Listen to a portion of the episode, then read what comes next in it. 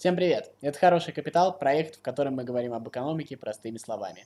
Меня зовут Федор Замыцкий, и 12 июня мы отмечаем День России, и поэтому я подготовил подборку, так сказать, российских экономических деятелей. Эта подборка состоит из двух групп. Первая – это ученые, которые занимались экономикой, которые так или иначе а, заняли значительное место в экономической науке, ну или незначительное, но симптоматическое, такие у нас тоже будут. И второе, это общественные, политические и экономические деятели, о них мы тоже сегодня поговорим. Вот подборочка такая состоящая двух детей, частей. Прежде чем мы начнем, напоминаю подписываться на все наши социальные сети, Буксити, Книжный разговор, а, ставьте лайки, делитесь, шерьте, а, оставляйте комментарии, любая обратная связь э, приветствуется. В общем, мы рады каждому отклику и спасибо вам за то, что вы нас смотрите. Итак, первый наш герой это Леонид Канторович. А, единственный российский, советский математик, экономист, а, Нобелевский лауреат. А, он в 1975 году получил Нобелевскую премию вместе с голландским экономистом Купмансом. А, точнее как, вместе. Они получили просто им обоим ее вручили, на самом деле вместе они не работали, они просто сделали одну и ту же работу, грубо говоря, не сговариваясь. Конторович, э, значит, занимался линейным программированием. Это достаточно такая а, для меня далекая, достаточно темная сфера экономики, потому что все, что связано с математическим методом, со статистикой, она, так скажем, ну, для, для меня, вот, хотя я достаточно много занимался много, ну, экономикой, да, но это вот совсем не в моем профиле, и поэтому для меня очень тяжело понять именно работы Картановича, но на самом деле это удивительно, что а, как раз в это время в советское, то есть давайте так, до советский период российской экономической науки связан как раз с чисто гуманитарной а, частью и практически не было никакого математического аппарата, это был такой упрек в эту сторону, то в советское время, наоборот, убежали в отдельные математические аппараты, и не было такого, значит, гуманитарной части, и вот, ну, Картанович как раз тот самый случай, когда вот в этом использовании математического аппарата достиг успеха, получил Нобелевскую премию. Вот наш второй герой а, Николай Кондратьев – Николай Кондратьев, а, известный тоже российский советский экономист, а, на самом деле его даже больше, чем Картанович, проходит в экономических вузах, потому что есть такое понятие кондратьевские циклы. Когда изучают историю экономических учений, достаточно часто с ним встречаются. Что такое экономические циклы? Экономический цикл Кондратьева – это такой экономический процесс, Кондратьев и, так скажем, его люди солидарные с ним считают, что а, есть э, отрезки времени, на протяжении которых мы можем а, вычислить какие-то закономерности, которые происходят в экономике. То есть э, экономический рост, стагнация, спад, кризис, и снова экономический рост. Вот а, экономические циклы Кондратьева это примерно 48-55 лет. Есть, соответственно, разные сторонники, они там приводят разные цифры. А что касается самих экономических циклов, насколько это научно? Ну, скажем так, есть экономисты, которые предлагают экономические циклы десятилетние, есть кто предлагает 50-летние, есть те, кто 200-летние. Поэтому это такой вопрос, э, кто там как занаблюдает. Но в том, что некая цикличность в развитии а, вот этих вот процессов, она присутствует, согласно не только экономисты, теория цикличности существует и в социологии, и в политологии, и, и даже в психологии. Ну, то есть практически во всех гуманитарных науках, поэтому, в общем, Кондратьева достаточно часто вспоминает. Следующие наши два героя, это особенная история. А, оба писатели-фантасты, это Александр Чайнов. А, он э, исследовал крестьянскую экономику, экономику крестьянского уклада. Э, достаточно сложно сказать, что это такое. Ну, он предполагал то, что это такая а, может быть такой независим, независимо существовать. Вот именно крестьянская система это а, самая совершенная система. Вот, в общем, достаточно с точки зрения научной это достаточно слабая теория. В общем-то, каких-то серьезных достижений он не достиг, но это, мне кажется, симптоматично как раз говорит о том времени, а, первая половина 20 века, именно в том смысле, что это какое-то время, когда люди искали какие-то идеальные варианты, идеальный способ жизни, идеальный уклад, э, которым мы будем жить, и вот Чайнов один из них, что, опять же, симптоматично, он был писателем-фантастом параллельно, кстати, фантастики написал больше, чем экономических работ. Следующий наш герой Александр Богданов. Александр Богданов а, тоже писатель-фантаст, на самом деле настоящая его фамилия Малиновский, ну, как бы писал свой экономический труд, краткий курс экономической науки, называется его труд, а, под фамилией Богданов. А, чем примечателен этот труд? На самом деле он какой-то научной ценности, естественно, не представляет. А, но а, он был социалистом, членом РСДРП, то есть как раз вот первые социалисты, первые коммунисты советские, которые появились, а, вот он как раз а, был один из них. Вот, ну что, э, в чем смысл этого краткой истории, краткого курса истории экономических учений, да, экономической науки? А, он, в общем-то, ну это вот, помните, была такая мода ходить в народ, вот, в общем, ходил в народ, ну то, чем я сейчас занимаюсь, рассказывал людям про экономику, ну вот поэтому, может быть, я его и добавил. Опять же, абсолютно невеликий ученый, но симптоматичная симптоматичная такая история, мне кажется, для того времени очень много нам о нем говорит. Евгений Евгеньевич Слуцкий. Вот этот уже большой ученый, но большой ученый постфактум, потому что на самом деле он, в принципе, при своей жизни не совсем понял, что он написал. Ну, может быть, он и понял, но, во-первых, это недооценили, но мне кажется, что он и сам не до конца понял. А после знаменитый экономист Нобелевский лауреат Самуэльсон уже а, еще раз опубликовал, нашел его теорию, это, в общем-то, сейчас называется уравнение Слуцкого, теорема Слуцкого есть, да, вот, и а, как раз здесь вот вот э, достаточно большая работа, которую, в общем-то, оценили чуть позже. А в чем смысл этого уравнения Слуцкого? Он, в общем-то, говорил о влиянии изменения цены на изменение структуры спроса. Это очень интересная история, мы с вами в каком-то хорошем капитале об этом говорили, но в чем история? Если, а, как меняется спрос, если просто брать и изменять цену? И, допустим, а, как там, при повышении цены а, уходит а, спрос на похожие продукты, при понижении цены из похожих продуктов приходит спрос на этот продукт. Ну вот все, все в общем, вот эти вот движения по поводу спроса как раз об этом а, и уравнение Слуцкого. И на самом деле вот на этой вот э, базе вот этого уравнения, в принципе, а, сегодняшняя экономическая теория, она им очень активно пользуется. Вот если наши два предыдущие героя как бы отметились, ну, ну, это были фрики такие экономические, то как раз Евгений Евгеньевич это серьезная, серьезная экономическая наука. А есть такая книга Марка Блаука «100 великих экономистов», кстати, Картанович, который а, получил Нобелевскую премию, в эту книгу не попал, а вот Кондратьев со своими циклами и Слуцкий со своим уравнением Слуцкого, вот, э, ну, как бы, по мнению Блаукова, входит в эту сотню великих экономистов, это единственные русские имена, которые есть а, в этой книге. Ну и Николай Кристианович а, Бунге, это экономиста 19 века. А, это, в общем-то, общественный деятель, это министр э, правительства, реформаторского а, правительства Александра II. А, понятно, что, в общем-то, это экономист с либеральными взглядами, понятно, что это проводник э, западной, так скажем, теории экономической. Хотя вот чем примечателен Николай Христианович, Николай Христианович, да, это человек, который, в общем-то, умудрился в своей жизни достаточно сильно, заочно, понятно, спустя сто лет поспорить Адамом Смитом. Он как раз говорил о необходимости частичного государственного регулирования. Он был абсолютно а, противником национализации, противником коммунизма, но при всем при этом он был сторонником такой адекватной, здравой национ... э, здравого государственного регулирования, что касается налогов, что касается правоохранительных органов, что касается э, финансового регулирования. Ну, в общем-то, если подумать, то как раз к этому, наверное, отчасти и приходит современное вот это комбинирование государственного регулирования и свободного рынка, современная экономика, в общем-то, как раз Бунги, э, ну, тренд понял правильно, и это оказалось самой жизнеспособной моделью. Он занимал различные государственные должности, он преподавал в разных университетах,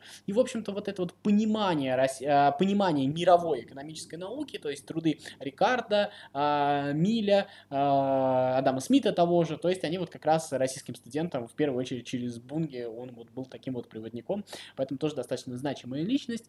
А, великий ли сам экономист? Скорее публицист, скорее человек, который писал об экономике, писал об экономике на русском языке, и, в общем-то, благодаря этому русский читатель мог э, знать о том, что происходит как раз а, вот в мировой экономической науке и как-то осваиваться в этом, что как раз а, в эпоху а, таких вот экономических больших преобразований времен Александра II после отмены крепостного права, это как раз было достаточно актуально, и вот был один из самых видных деятелей, поэтому я его выбрал. На этом мы вот как раз с учеными, экономистами немножечко заканчиваем и переходим к политическим, так сказать, деятелям, а, к людям, которые занимали должности и, в общем-то, транслировали свои взгляды. Они не были, ни один из них, профессиональным экономистом, экономистами, но оказали гигантское влияние на экономику а, нашей страны, и о них мы сегодня с вами тоже вспомним. Ну, Михаил Михайлович Спиранский, я думаю, что а, министр правительства Александра I, тайный советник, об этом вы все, а, вы все прекрасно знаете, насколько был великий человек, все в учебниках истории мы с вами об этом знали.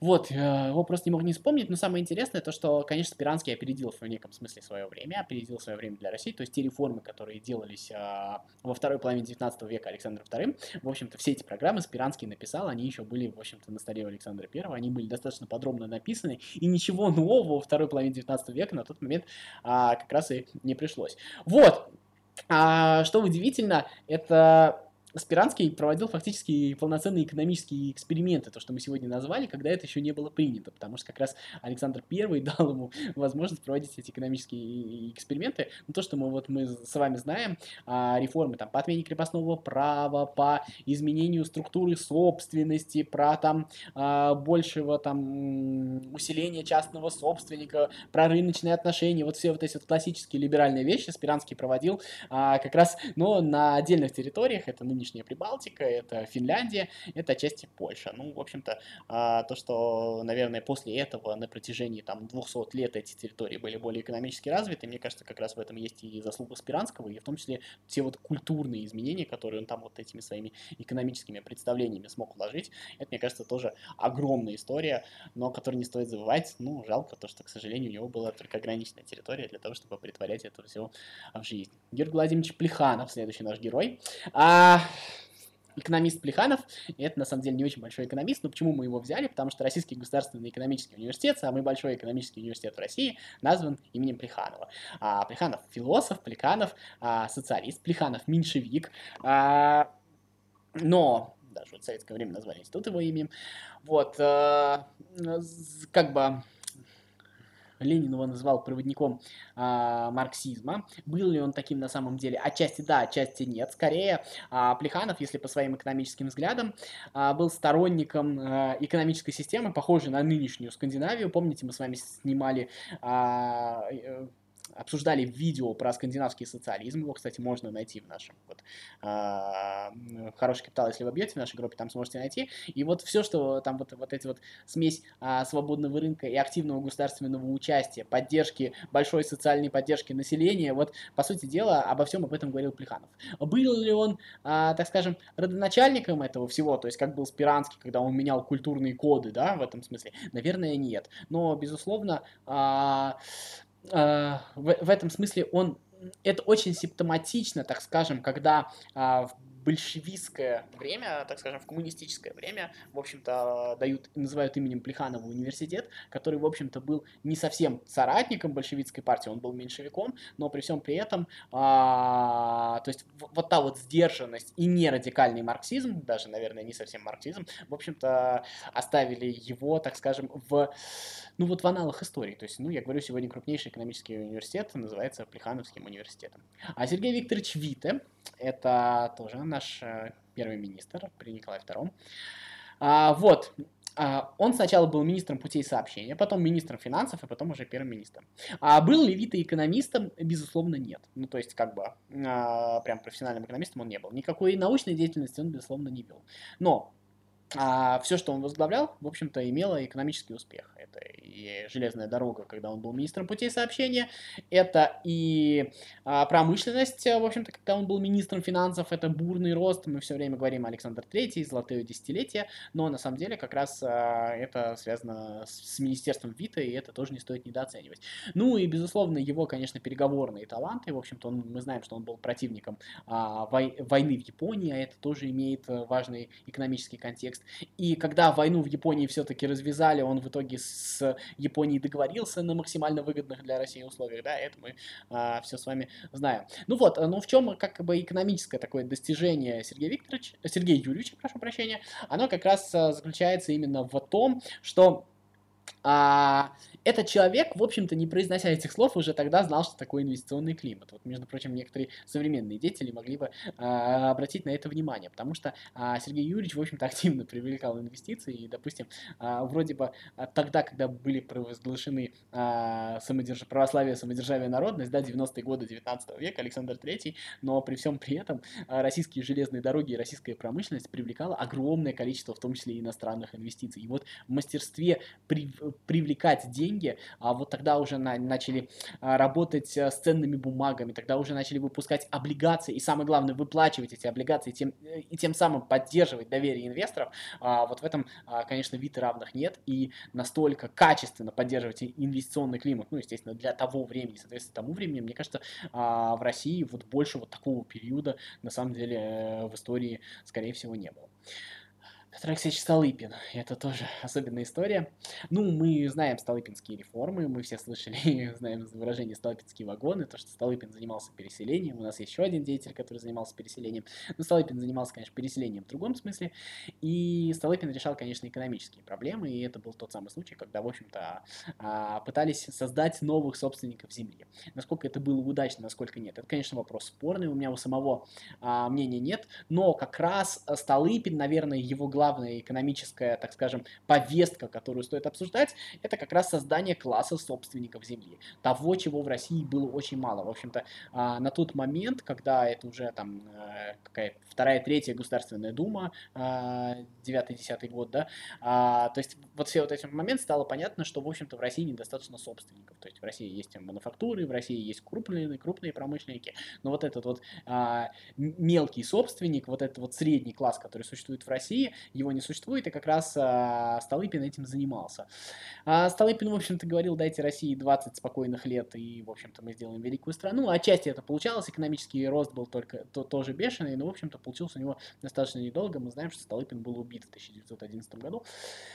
Вот, э, и как бы закончились эти реформы, к чему бы они привели, мы не знаем, но то, что как бы имя Столыпина связано с экономическим развитием, мы, безусловно, э, важно отметить, и мы, наверное, обязаны это сделать. Владимир Ильич Ленин, следующий товарищ, это еще тот экономист, я вам скажу, а, на самом деле, а, вот, э, как сказать, а, полностью ли Ленин транслировал идеи Маркса?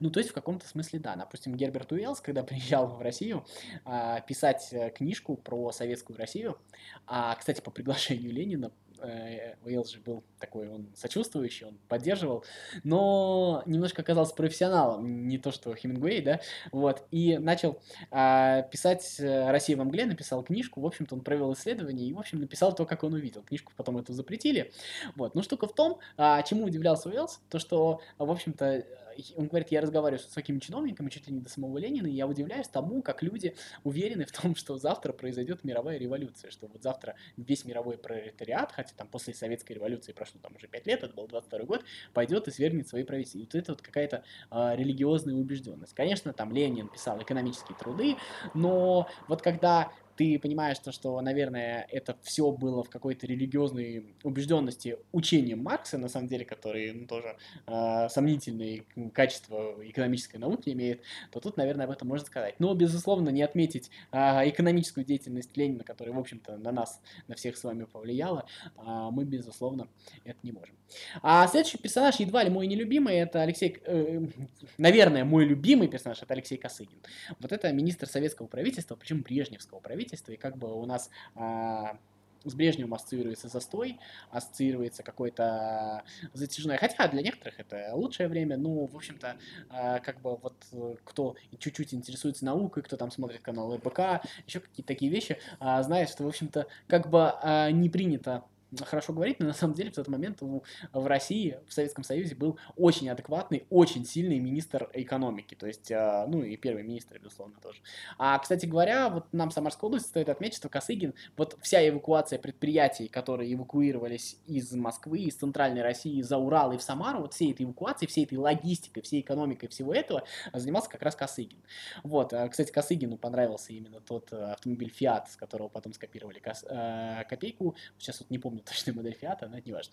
Вот, а, и, но самое главное, то, что как раз то, что делал Дубчик в Чехословакии, из-за чего вот начался конфликт в Чехословакии, а, как раз это же планировал сделать Косыгин. То есть вот если посмотреть а, дневники Косыгина, то Косыгин как раз планировал плавные а, экономические, так скажем, либеральные реформы и уход к свободному рынку. То есть он как раз даже немножко критиковал политику Хрущева, в общем-то, в том смысле, что он говорил, что нужно было использовать ну, вот тот, тот, тот, то вот смягчение, ту оттепель, которая была вот это после сталинской, нужно было использовать не для того, того, чтобы загонять людей, условно говоря, в новые коммуналки, хотя, ну, это тоже спорный вопрос, хрущевки все-таки были собственностью, но нужно было активнее создавать новых собственников. То есть, на самом деле, а, Косыгин просто классический рыночник и классический сторонник частной собственности, и вот то, что в Советском Союзе этот человек в общем-то, достаточно долго был министром, и то, что за него держались. И, кстати говоря, а вот это удивительная история, кстати, Косыгин был а, в расстрельных списках а, от Берии, которые подали Сталину в 49 году. А, и, как говорят, Сталин его вычеркнул. Кому-то же надо, говорит, экономику поднимать. Вот Косыгин в тот момент занимался. То есть а, после этого несколько раз, естественно, у КГБ были вопросы, несколько раз его хотели посадить, но Косыгин оставался министром. И, кстати говоря, вот всю экономическую логистику Олимпиады 80-го года уже пожилой совсем Косыгин а, тоже все это обеспечивал. И вот все вот постройки, все вот, вот, то есть найти деньги на то, чтобы все построить. В тот момент действительно были кризисные времена. А, вот эту всю историю обеспечил Косыгин. И это, мне кажется, тоже такая отдельная история. А, человек, про которого очень мало говорят, но знающие люди знают, вот знаете и вы. А, Егор Гайдар, наш последний сегодняшний герой. А, безусловно, человек, про которого слышал каждый, и слышал каждый по-разному. В общем-то, кто-то считает, что Егор Гайдар испортил жизнь всем и разрушил великую страну. Кто-то считает, что это великий человек. Расскажу, как считаю я. Егор Гайдар а, это министр экономики, министр финансов а, первого ельцинского правительства. А, на тот момент ему было 35 лет. Э, какая ситуация на тот момент была? Ну, во-первых, я советую вам посмотреть э, видео к 90-летию Ельцина, которое мы снимали. Тоже был хороший капитал, и там вот я говорил как раз про Гайдара.